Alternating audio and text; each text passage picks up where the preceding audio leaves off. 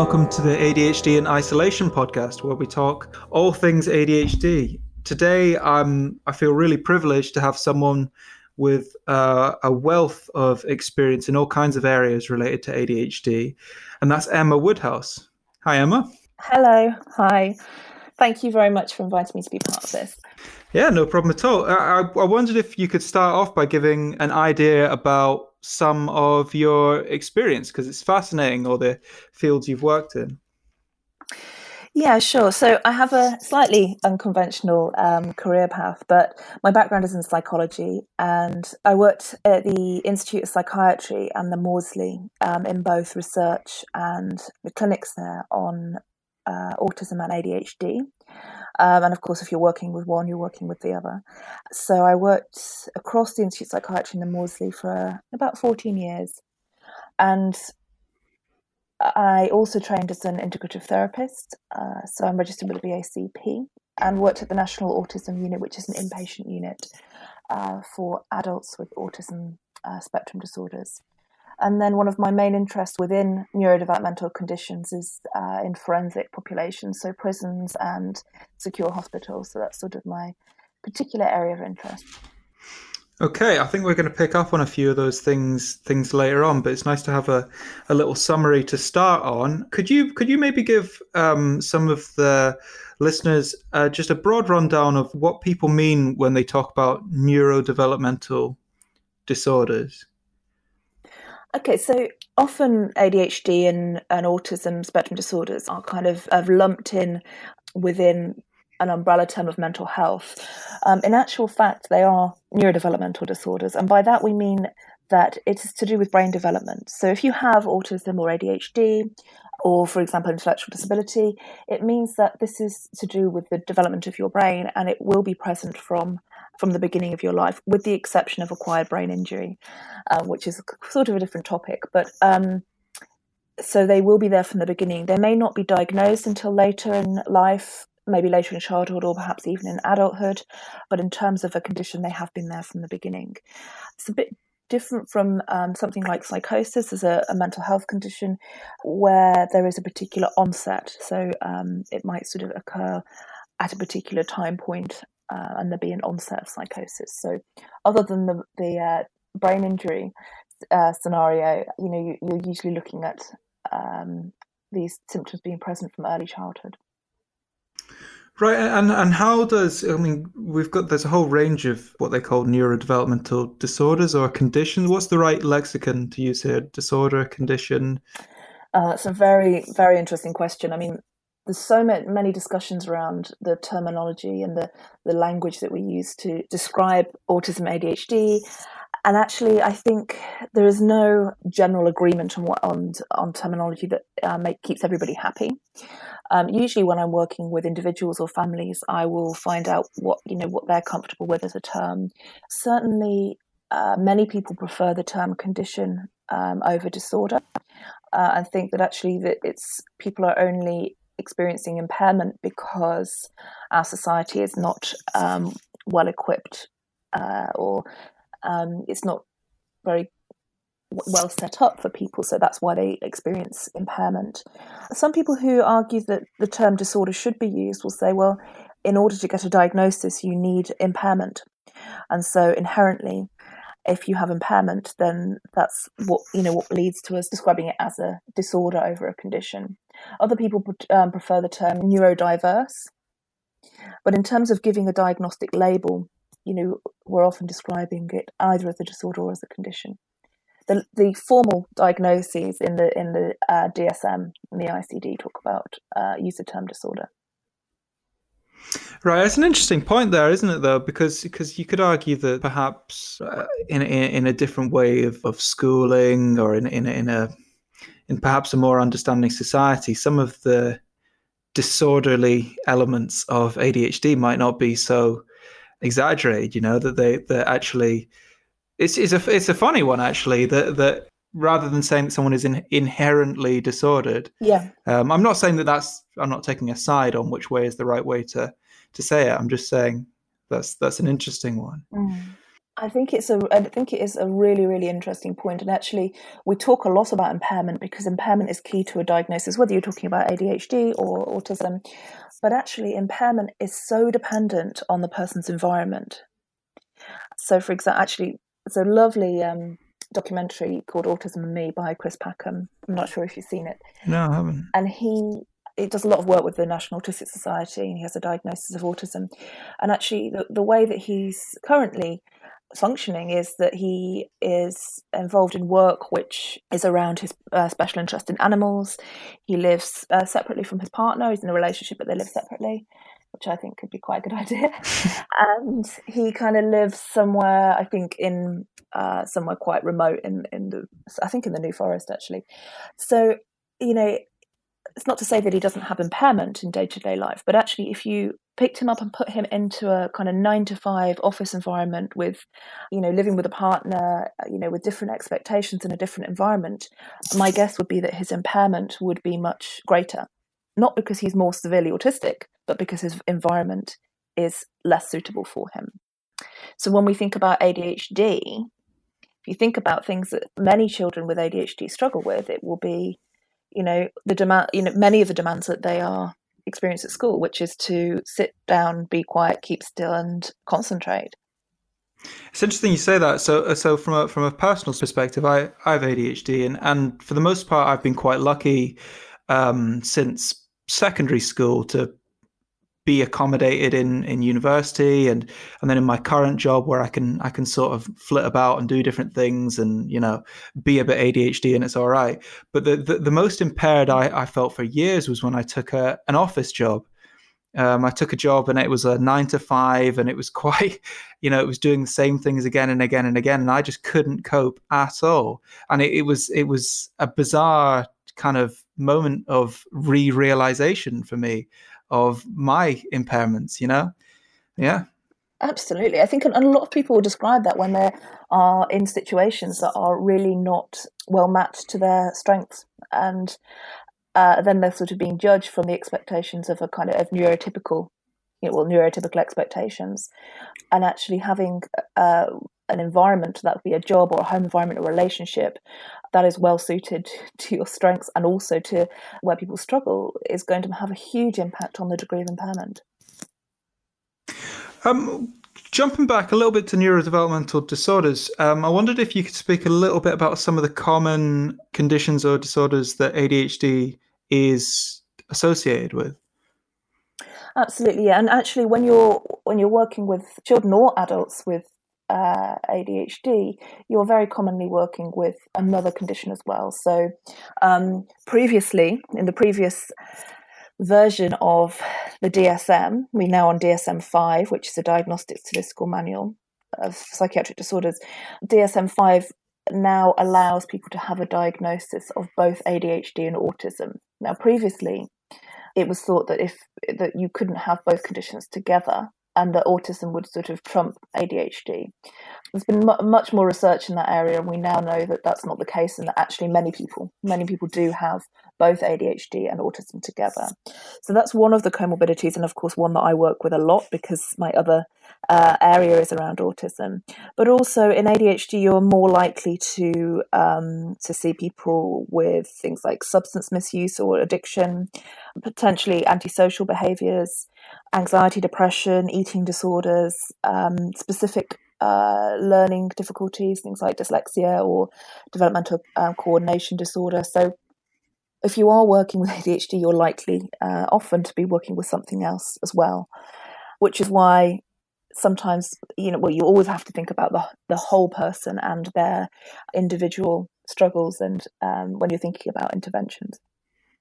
What about some of the some more challenging profiles. And what I mean by that is is are you finding that well let's take your work in forensics for instance are mm-hmm. you finding that maybe that you're getting a lot of people with adhd and conduct disorder or um, a lot of people with it you know um, are, are, there any real are there any common profiles that are coming up again and again and again of people that are really struggling just with life generally yeah, I mean, conduct disorder um, is one of the common comorbidities, and oppositional defiant disorder.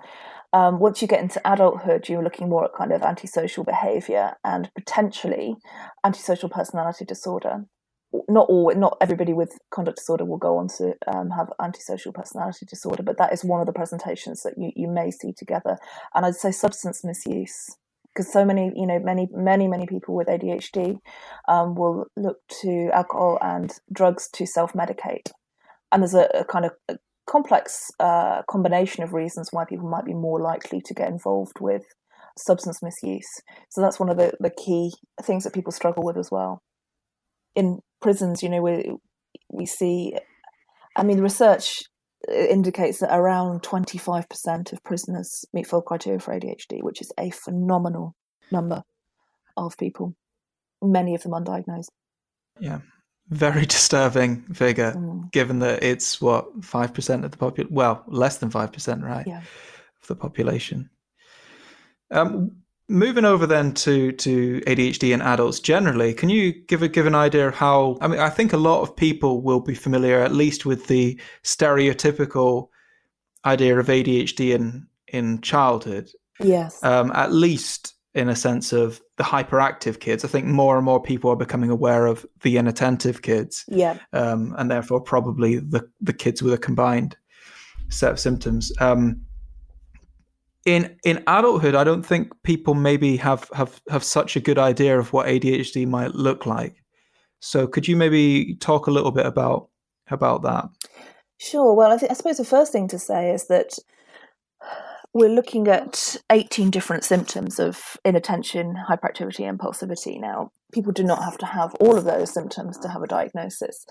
And also, um, there are kind of three categories that people may fall into if they have a diagnosis of ADHD. They may have the combined type, which you can probably guess is a combination of inattention and hyperactivity and impulsivity, or they may have a predominantly um, inattentive subtype or the predominantly hyperactive impulsive subtype. So it largely depends on the, the kind of um, subtype that you're talking about, and also how you know within that how people um, different people present.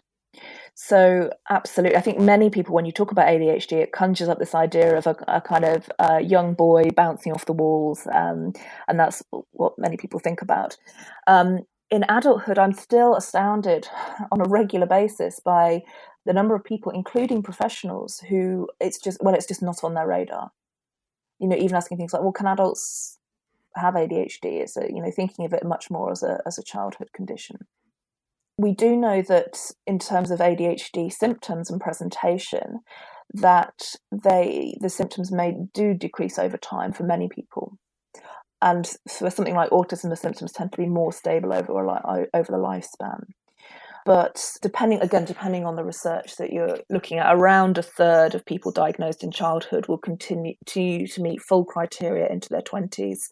Um, the, some of the symptoms may decline after that. But what you often get is somebody who had a met full criteria in childhood and has continuing sort of part and they're in partial remission. So they do still have some symptoms, they still have some impairment, but they may not meet the full diagnostic criteria. And that might be for a number of reasons. So, you know, if you think about again, we've talked about school and the expectations around that. If you have somebody who has reached adulthood, they may well have developed their own strategies so, for example, rather than um, a young child who might just get up and run around, you might have an adult who will make excuses to get up and say, Oh, I just need to go to the loo, I just need to go and get a glass of water, when actually they don't really, they just need to get up. So, it, it may be that um, the way it presents is a bit more subtle. A lot of the external restlessness, uh, people will uh, kind of rather than it being observable, uh, clearly observable, it may be that it's more internal restlessness. So people are experiencing um, you know, a very uncomfortable feeling internally. Um, but it's not quite so obvious as, as somebody kind of, you know, running around bouncing off the walls. In terms of inattentive uh, symptoms, you know, that's it can be around organization, con- concentration. It's interesting that this term of inattention, because actually, really, and I think that can be a bit misleading because what we mean when we say inattention is really that people are struggling to sustain and focus their attention on one thing for a, for a period of time. Because actually, people with ADHD are very often able to attend to lots of things. In fact, so many that it become it's difficult for them to fo- focus their attention on one specific thing. So perhaps not inattention isn't quite the right way of thinking about it. It's almost like it's over over attending to everything and all the stimulants. So in adulthood, the hyperactive impulsive symptoms may not be as obvious as you see in children. And of course, many people have learned to compensate or find strategies that uh, work for them. Some of them may be helpful, kind of using, I don't know, electronics, uh, uh, you know, phones and electronic diaries with reminders. Some of them, the ways, the strategies to help um, may be around smoking cannabis because it calms them down. So, as with everything, it varies. Are there any really sort of novel strategies you've seen among adults with, with ADHD? Just they've they found a way to or are there any common ones that you find among adults with ADHD, the ways that they that they cope?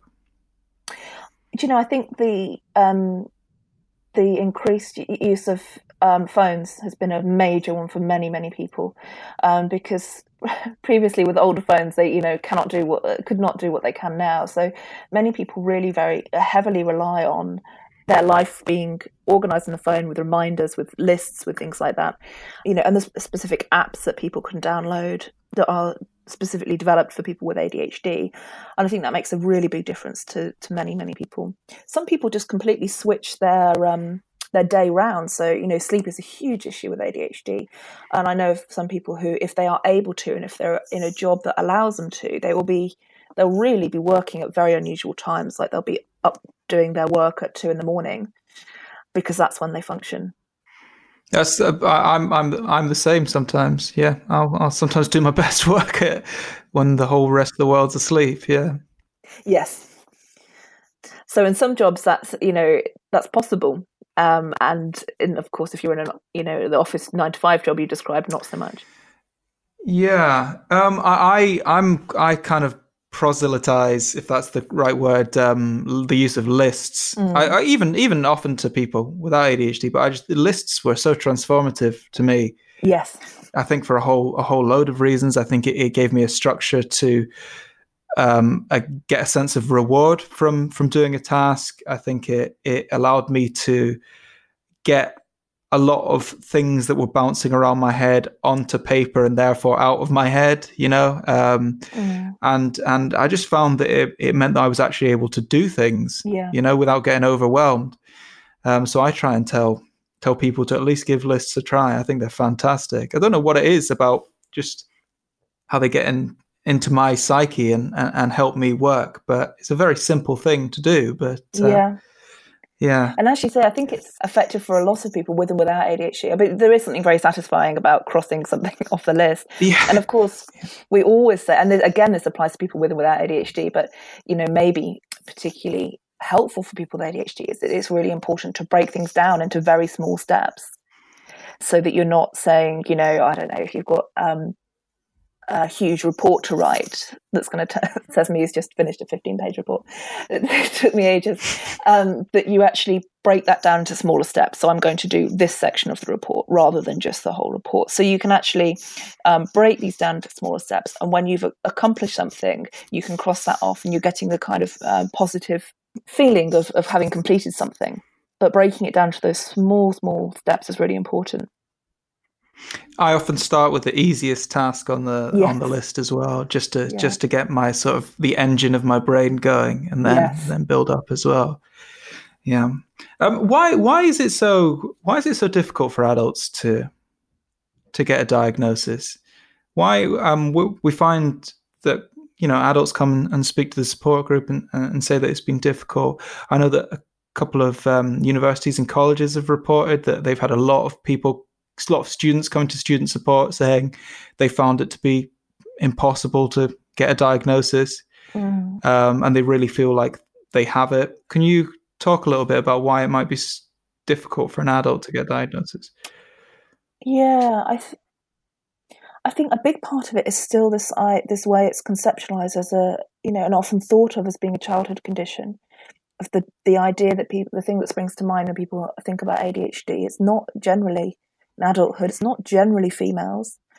And also, I think a lot of people um, will write or um, ADHD off as a possibility because they don't understand the diagnostic criteria or they don't understand the different presentations. So you hear people say, "Well, they can't have ADHD. They um, they were able to you know sit down through this whole assessment," and you think, "Well, um, okay, have we thought about you know?" But they're displaying lots of um, symptoms related to you know difficulties with sustaining attention. So have we written off the whole of uh, uh you know ADHD and and the subtypes based on the fact that they're not running around the room. Also, I think things like uh, there's a phenomena which you'll of course know about, um, referred to as hyperfocus. So when people are able to focus on something they're very interested in very intensely, and people will often say, "Well, we can't have ADHD because they can focus on that for a really long period of time." So there's lots. It's a bit like you know I see this a lot in autism as well. They can't have autism; they've got good eye contact, and people will make us you know kind of judgment based on their generic and general understanding of ADHD and often write it off at very early stages before you know before the referral process. What we find as well is that often, or because it's such a hereditary condition, that, that we often have parents coming to us with initially because their their their child has a diagnosis of ADHD or they suspect their child has a diagnosis of ADHD, and um, they themselves then are aware that become aware that they have a diagnosis of ADHD. Yes. And so so often to support a family, finding that the support isn't just for the child, it's for the parents. And it makes it difficult if the parents are having such a hard time getting a yes, absolutely getting a diagnosis. We see this in, in uh, autism as well and ADHD. It's a really key time when we see adults presenting to services is because their child has um, received a diagnosis and they the more they learn about it, they suddenly think, hold on a second, this is me. So we tend to see people presenting to services for a diagnosis. Some key changes, often around transition. So it might be a huge one is around the, the transition from primary to secondary school because that's a, a tremendous change in terms of executive function demands, in terms of you know social and emotional demands.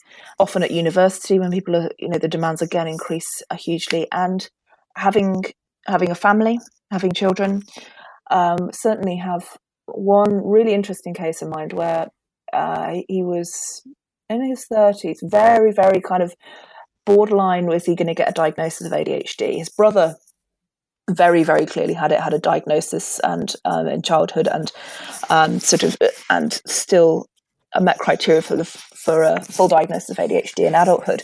Um, but the the guy in his 30s had had really um, he'd sort of found a job that suited him quite well. He uh, was in a relationship which kind of suited him quite well. And it was decided that actually, although he had a lot of the trait, he had a lot of the symptoms, he didn't clearly meet the criteria for impairment. About a year later, he became a father, and the demands increased so much uh, that all of his strategies that had been in place were no longer working so effectively. So he went from, you know, just about keeping things together and you know in a way that worked. And then this huge transition into being a parent uh, led him to meet the criteria for impairment across different areas of his life. So of course he hadn't just developed adhd when his uh, child was born but it was it's that, it was that question around does he meet the criteria for impairment? He didn't. Now he does. Is that something you see commonly uh, that that people would become more aware of their impairments after big changes in their lives? That that might be a yeah right. Okay. Sometimes people talk about you know when the um, demands exceed capacity and that's actually been a, a, bit of a change. Certainly, in, in uh, terms of the autism diagnosis, it used to be quite clear cut that there must be difficulties before three years to get diagnosis. Now they talk much more about okay, it will be an early childhood, they relax that, but the, but that the symptoms may not manifest until demands exceed capacity. So that's you know a point at which hold on a second, I can manage just like this. I can you know I've got lots of support. But you think about primary school, you know, generally you have you know one teacher or if not you know not many different teachers. You have one classroom. Um, peers and families uh, you know peers are more understanding play dates get arranged by parents. When you move into secondary school the demands increase so dramatically in terms of your executive function demands. You have to um, suddenly know where you're meant to be, which classroom, which teacher, which books you need, what you know, where, where, what you're meant to have done, homework, all of that executive function stuff. Social relationships become much more demanding. The nuances of social relationships and you know emotional uh, relationships, and of course you throw hormones into the mix as well which is difficult enough for anyone, let alone somebody with neurodevelopmental um, difficulties. Speaking of sort of ho- hormones and hormonal differences, um, I, I, I wondered if you could talk about how ADHD differs between males and females. Yeah, it's an, a very interesting um, discussion and and quite a complex one. I think one of the difficulties is that we do know that from community samples that um, there are many females out there who are undiagnosed and untreated. The ratio between male to female diagnosis in ADHD, depending on the research, can vary from three to one males to females to sixteen to one um, males to females. So, you know that we we know that we we see the diagnoses overrepresented in males, but the degree of the discrepancy depends on um, on the research you're looking at. But what we do know is that there are more um, that those ratios are in relation to clinical referrals. Um, so we know that many, many, many more males get referred to clinical services uh, than females. Again, the research, you know, there's some there's a meta-analysis that, that shows that um, females have lower symptoms of hyperactive, impulsive symptoms of ADHD at, or of all symptoms of ADHD. But when you look at the individual studies, it's really quite mixed.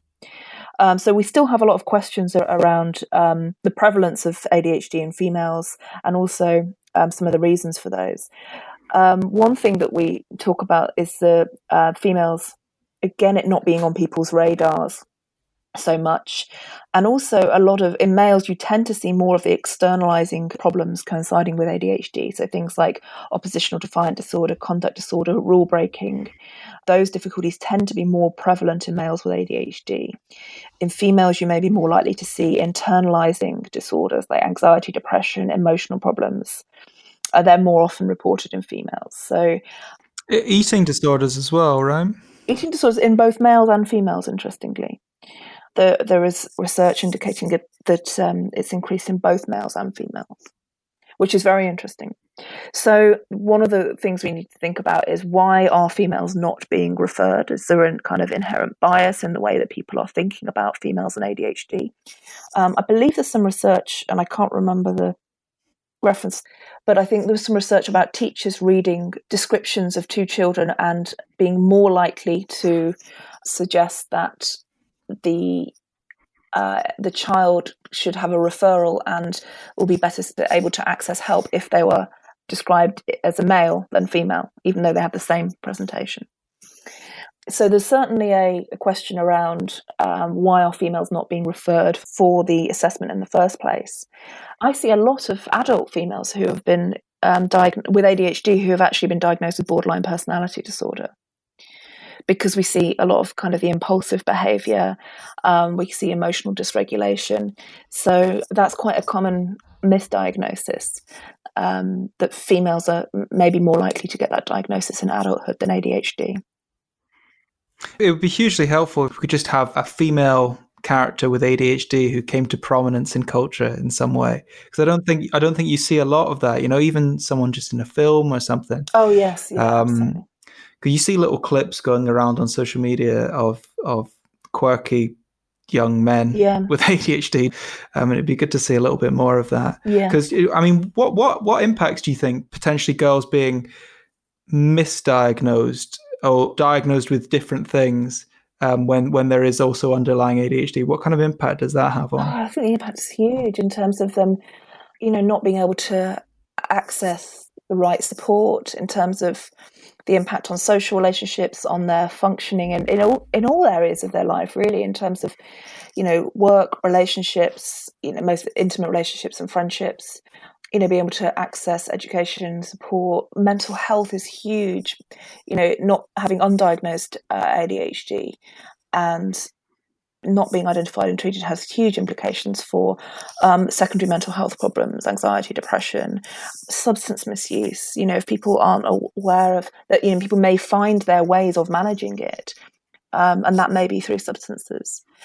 I- I'm very interested actually in the the whole idea of ADHD and self identity, particularly when people are diagnosed in adulthood, because I think so many of the symptoms that we that we're looking at in ADHD can be described as part of somebody's personality, and they are, you know, you are part of somebody's personality.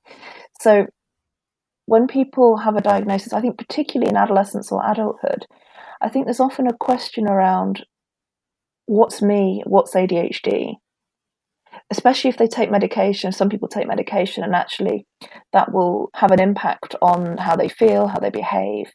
And, you know, many people will talk about, well, I don't feel like me when I'm on the medication, or I don't really know what is me and what is the ADHD, as if it's a kind of external thing, from, uh, you know, separate from them. And, and I don't think there's enough. Um, focus on this issue actually. I think it's very important in terms of self-esteem and you know mental well-being um, that we think how can people come to terms with this as a new, new diagnosis for them what it means for them as an individual and how it can be assimilated into their self-concept? And i think that's quite a complicated complicated area and i think it's a very important one because we know that many people with adhd have lower self-esteem um, they've grown up being uh, very often told the things that they can't do, the things they struggle with. That's being, you know, why can't you just do this? Uh, you know, lots of kind of negative language often used because they're struggling with things that um, kids are just expected to do. And to be constantly looking around thinking, why can they do that? It seems such a simple thing and I can't. The, the diagnosis and the impact on self concept is huge, I think, for many people. I, I completely agree. I, I, I often wonder about. I mean, I mean, I got my diagnosis when I was eight or nine, and and I sort of rejected it mm. for years um, and ran from it. And I would imagine that's quite a common thing, really, yeah. or or just be straight out embarrassed by it. and it's a very complicated thing for a. It's quite a complicated thing, to be honest, for an adult to think through. Yeah. Um, and so, so for a, for a young child, it must just be. Well, I know it's a very difficult thing to come to terms with. Yes. Um, what actually, I wanted to to stick on this topic slightly um, because I, I, have a couple of friends who who, who work as teachers, mm-hmm. and they tell me that they still find their colleagues saying when when when they point out a a child that they think might have autism or ADHD or something else, um, that their colleagues still say, "Oh, we don't want to label them," mm. and I couldn't quite believe it when I heard this because I thought this was something that was kind of a relic from from my time at school. Can could you maybe talk a little bit about why uh, it's maybe not such a bad thing for a, a child to receive a a label just in terms of maybe the support they can get and, and that sort of thing. Yeah, actually, I'm. I think I'm really glad you asked this because it's um it's such an important issue, and, and actually, yes, from I've heard that from teachers, but very much from parents as well. Like a real sort of you know reluctance to use labels, and and I I'm always interested in the reasoning behind that. So I think really what you're saying, we shouldn't be giving labels without a comprehensive assessment. So there's that second part. We shouldn't um, we should not be diagnosing or ruling out a diagnosis without sufficient evidence. Um, I do think that people are acutely aware of uh, diagnostic labels and the stigma that may be attached to those, um, the impact that might have uh, in terms of long, you know, long term implications for things like employment, and I think there's a you know a very big concern. If, if we if we label this child, they, then the label cannot be taken away. That's it for life. But it's really, I think it's talking through with people what that label means. Really, I mean, a label is only as useful as the support it can give give somebody. Um, it doesn't change who the person is. It doesn't change, you know, have a wonderful psychiatrist who always says you know, to the parents, you know, it won't make you love them any more, it won't make you love them any less. It's so true. You know, it's it's more of a descriptive term to help people understand this collection of difficulties and access support, which we know is often helpful for people who have a similar collection of difficulties. And I think the important thing is as well understanding the issues around disclosure and when people are required to disclose their diagnosis and how that's done. A lot of people assume that they have to go on, on medication if, if their child, you know, they have to go or their child has to go on medication. You know, I don't want to be labelled. I don't want them going on medication. Okay, that's it's, it's about working out and understanding where the reluctance is. Sometimes I've I've had people say to me around you know autism, you know he he there's no way he has autism. He's he's really intelligent, and you, you know a lot of it is around misconceptions around ADHD, around autism, and that's why they don't want to diagnose. I think a lot of the time, and a lot of it is fear and anxiety based, and very understandably so so I think it's about working out what are those fears and anxieties, making sure that people are um, able to access the information they need, um, so that they can weigh up all the information and make a decision about whether they want to go down the, a path for an assessment or not. But also perhaps an awareness that there are actually quite a few services for, you know, particularly young adults, uh, including students, where you you have to have a diagnosis to access that service, right? Yes. Um, yeah. Uh, yeah. And and we, when I was working at the um, special school, you know, there were a couple of kids who you were pretty sure had ADHD or autism or whatever, but just didn't have a diagnosis yeah. and couldn't access some of the support services because they didn't have the diagnosis, yeah. which was which was rough and also with um, student support, yeah. right? With certain kinds of student uh, support when you're at university, when you've lost your support network, and not having a diagnosis can be a, a massive problem. Yeah. If you do actually have the, the condition. You know what I find really heartbreaking as well, working in forensic populations, if I'm doing um, parent interviews, taking developmental histories, and I've had quite a few parents say, "Oh yeah, they said he had ADHD, but I didn't. We didn't I didn't want them to have a label, so we never, you know, we never went went through with the assessment. And I just think, you know, I often think, I re- it's really important that we understand those decisions because actually, this young person who was in his twenties and had, you know, had followed a kind of fairly typical trajectory of somebody with ADHD entering into the criminal justice system. And I just thought, I wonder what it, you know, we need to understand these decisions, why people don't want to go down that that route of having an assessment, um, so that these kids are not missing out on support that could ultimately really be life changing for them. It doesn't have to be medication for everybody. In terms of research, we know that the combination of uh, pharmaceutical and non and uh, non pharmaceutical interventions is most effective. But you know, it's about people having access to accurate information. But even even even um, I mean, we've talked about that. You know that there's there's a, there can be a lot of confusion with having the diagnosis. Um, I, I, I would say from my perspective, I found later on in in my life that having the diagnosis and therefore a kind of explanation was actually quite therapeutic, mm. um, and that otherwise I think I might have well have leaned towards an understanding of, of there being something wrong with me or broken yeah. or a whole load of other things that could then have led to a whole series of other negative outcomes, right? Um, yeah, you know what I see a lot actually, and um, if people get diagnosed in adulthood, is actually for many people a huge, almost like a grief response to think if if I if this had been diagnosed in childhood, how could my life have been different?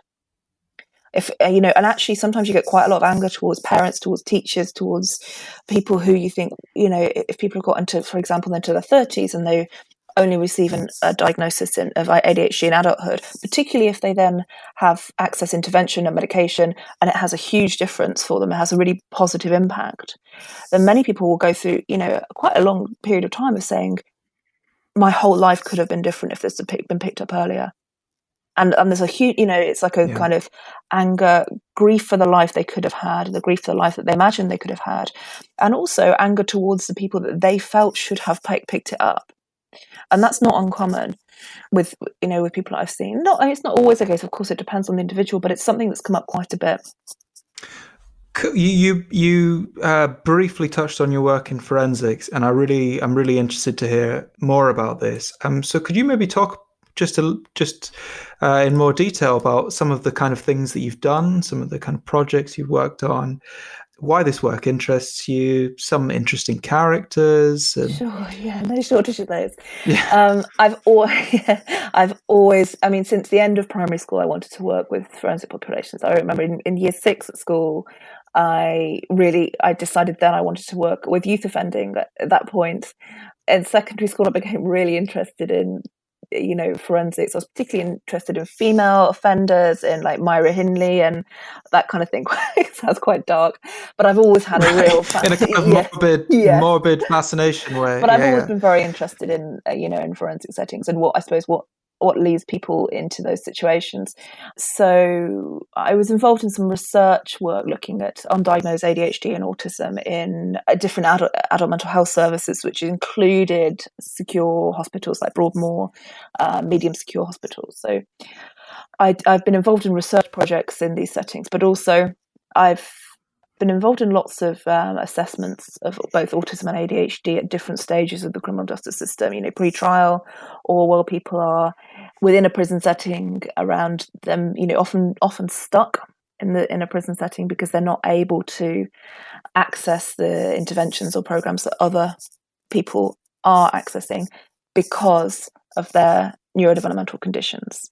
So whether that's, you know, if, if you think about um, something like a, a group intervention, you're expected to sort of sit with other people, concentrate on what other people are saying and respond to that. You're meant to show victim empathy. You're meant to um, show personal insight. You know, you need to be showed that you're engaged. If you have ADHD or autism or a combination of those things, your ability to participate in that kind of intervention and to uh, engage in the way that that they're looking for you to engage is going to be impacted uh, inevitably. So um, you, you, I do find that people can be kind of stuck um, within uh, the prison system at, at some point and also like considerations around uh, transitioning back into the community as well. If people have got a parole hearing, what things might we need to think about? And so I'm involved in lots of training as well. So training um, staff working in prisons and secure hospitals.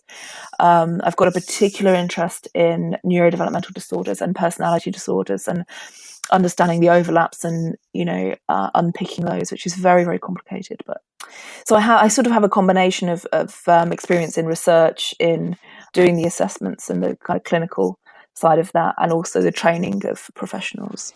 And I really I find it endlessly complex and endlessly interesting. And it's brilliant to be working with other professionals because it's there's there's such such complex issues very often. So that's a sort of overview.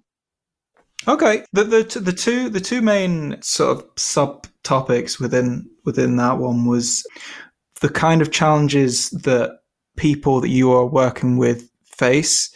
Um, and so I imagine those will be different depending on on on the setting mm. and and what some of their trajectories have been to get there. If you were comfortable in doing it, it, w- it would be great to hear a couple of anonymous case studies, but yeah. it might be, it might be that you've got to protect identities and that sort of thing. So, no, I mean, I, I can talk you through a, a, type of trajectory that we see commonly. Of course, it will, will vary, and I can do that without breaching any kind of confidentiality. So, I'm also aware that when I talk about this trajectory, it can sound quite sort of doom and gloom. And of course, this is not you know the expected trajectory for children with ADHD but in terms of we think if we're looking at the pattern of how people might end up getting involved in the criminal justice system this is a, fairly um, not unusual type of presentation. So, you know, if kids are struggling at school from a young age, they because they're struggling with um, you know, think about combined presentation. Just for this example, if, if people are struggling to access education because they can't concentrate, they can't engage, they're not able to keep up, they're falling out, uh, they're sort of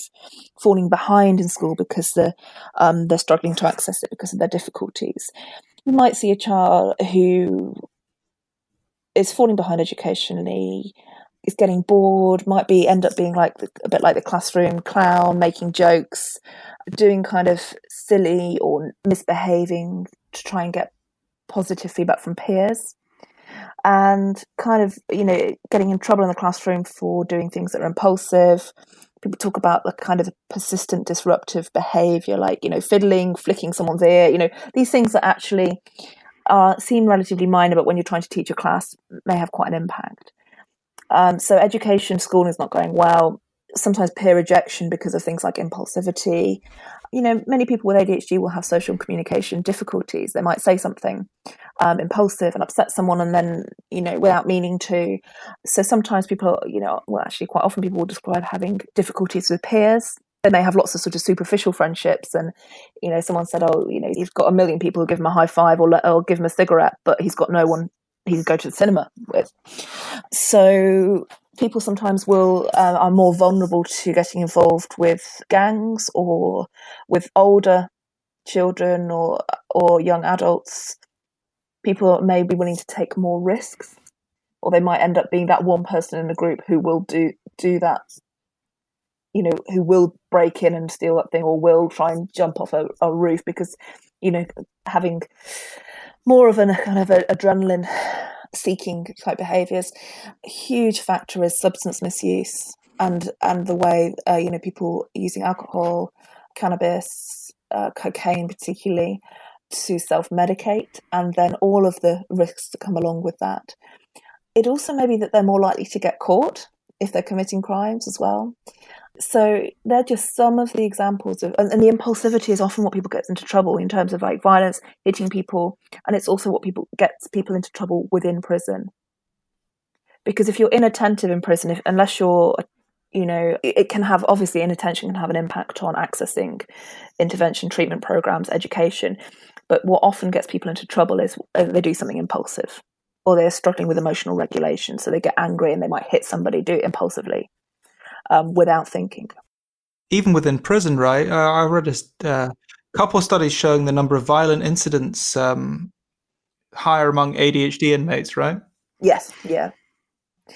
So this, you know, that that's does sound a bit, but they are they are all things that I've described that are examples of vulnerabilities as to why people may be more likely to end up within the criminal justice system. Um, and of course, people take different routes, but they're things that we see quite commonly, you know, falling out of education, trying to do things to impress peers, being more willing to take risks, um, involved in drug and alcohol misuse. And there's a lot of vulnerable people who really want to have friendships and are willing to do, commit crimes and take risks um, in order to try and be accepted by a group. So, what are some of the scary statistics for, for some of these people that have just, just fallen off off the grid? Kind of. Um, I mean, we know that they're about a quarter of prisoners, according to some estimates. I know gambling, problem gambling, right? Is it's a very big problem. Yes, yeah, and also actually um, driving accidents as well. Right. Much more likely to be involved in driving um, if you think well, if you think about it in terms of impulsivity and inattention as the difficulties is with ADHD, and when you put that into people driving, that the rates of accidents are much higher for, for ADHD. I mean, and I mean, right from the beginning, your school exclusions are higher. Uh, rates of co- occurring mental health difficulties are higher than the general population. Um, substance misuse and, and addiction more generally, and of course, your antisocial behaviour um, which may be conduct disorder in childhood and then into adulthood, you know, aggression and behavior problems as well. So, I mean, it does sound kind of doom and gloom, but that's partly because we're talking about in the context of people ending up in the in the criminal justice system. And it's very interesting hearing people seeing those people who actually had a diagnosis in childhood. I do see quite a few people in in um, prison who had a diagnosis in childhood, but no one's really picked up on that. So we'll be going through the records and think, oh, hold on a second, you, you diagnosed, let's say that you were diagnosed at ADHD at nine years old, you put on uh, methylphenidate. What can you tell me a bit more about that? They're like, oh yeah, it really helped me, but then uh, it stopped helping me, so I didn't take the medication anymore because of not had, you know, they may not have had, uh, you know, medication review. That you know, it needs to be, they need to, it needs to be titrated and you know and reviewed. And I actually, think, okay, so you had a diagnosis and it's just kind of fallen off and no one's really mentioned it since you've been in prison. And then people say, yeah, yeah, I haven't got it anymore when they clearly have, or they don't want to be labelled because it makes them different. They don't want to take medication because they might want to, I don't know, they don't want the the idea that oh I know someone with ADHD and they and they take the medication and they they don't have an appetite they can't bulk up in the gym or whatever their reasons are. Um, so sometimes it's there the di- the childhood diagnosis is there, but no one's really picked up on it since they've been in prison. To kind of, um, I'm I'm still a little bit unclear on. So with with forensics, are you more working in the research side of things in forensics? Not now, no. Are you more working in the therapy and in the clinical yeah and not in the therapy in the in the assessment more than i mean i did work for a while as a uh, I worked in prison with um sex offenders working therapeutically with a psychotherapy team um, but currently my main work in forensics is doing the autism and adhd assessments and then uh, doing consultancy work with teams to say these are the things we need to consider, and also the tra- the training. So I'm training professionals on ADHD and autism. So that's my main work in forensics now. Previously, I've I've been involved in research projects and um, therapeutic work, but now it's mainly diagnostic assessments and training. So, so, we've been working on a really interesting project with with Perth Prison, yeah, um, and and they we're really lucky with them. I think that that they are there's a group of uh, a small group of staff there that are really you know really want to learn more about about this and they've been very accommodating to us. And and I think that um, it's a it's a relationship that's sort of mutually beneficial for for everyone. And, and it got me thinking about you you do training for prison staff is that correct yeah, yeah. So I've done actually. I've, interestingly, I've done a range of training. So sometimes my training is is specifically around diagnosis, and that might be more for psychiatrists, um, psychologists, speech and language therapists, occupational therapists. Sometimes I'm training prison officers, so it's a, you know it's not so much about making a diagnosis; it's more about kind of general awareness uh, an understanding of the conditions. And I've also been involved in training peer mentors, so the prisoners who are put themselves forward as peer mentors on the on the wings.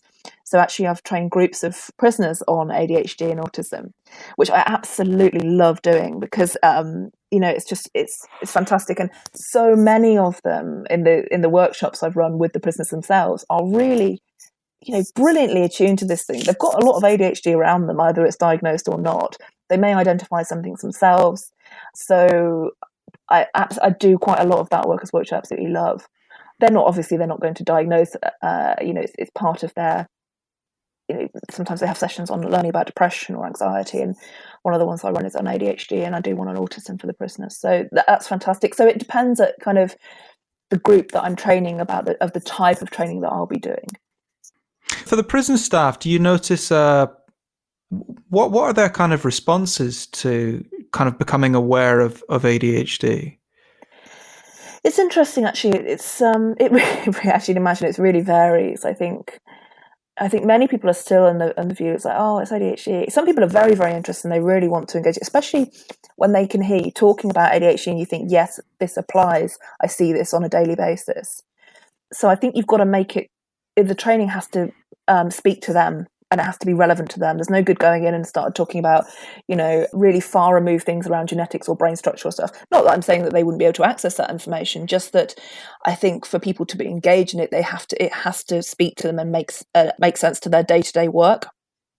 So I think as long as you're making it apply to what they're doing and be useful, then people are more likely to be engaged. A lot of things, people will say, "Why do you do that to someone with ADHD?" and it's impulsive, and they don't know why they've done it. It's just a really impulsive thing.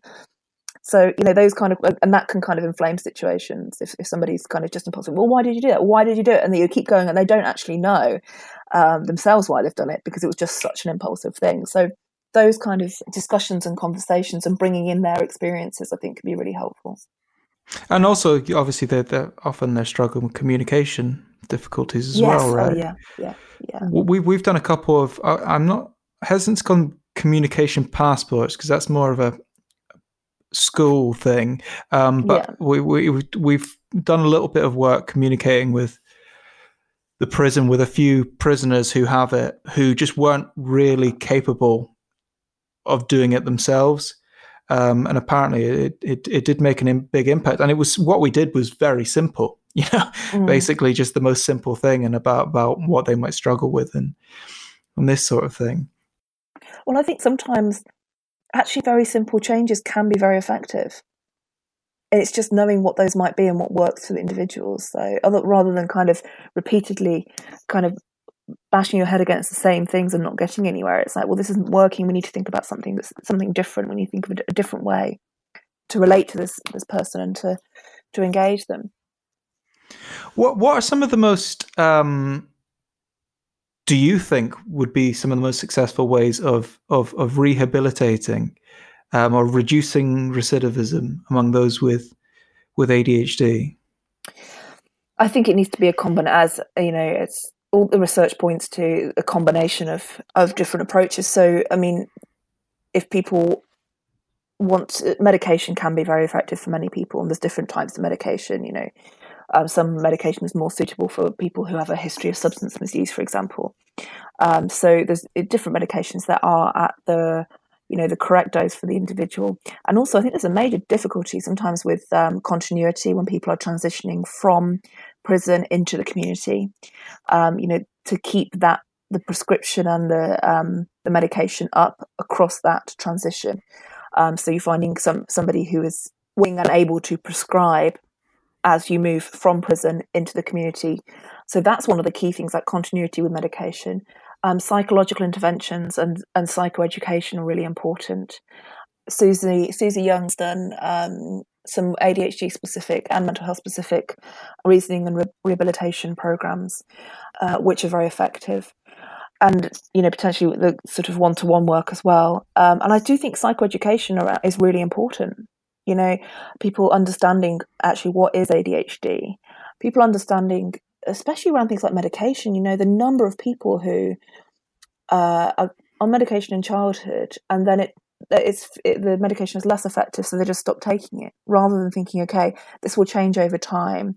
Actually adolescence and adulthood may be a really really important time for you to be having the support from pharmaceutical and non non pharmaceutical interventions.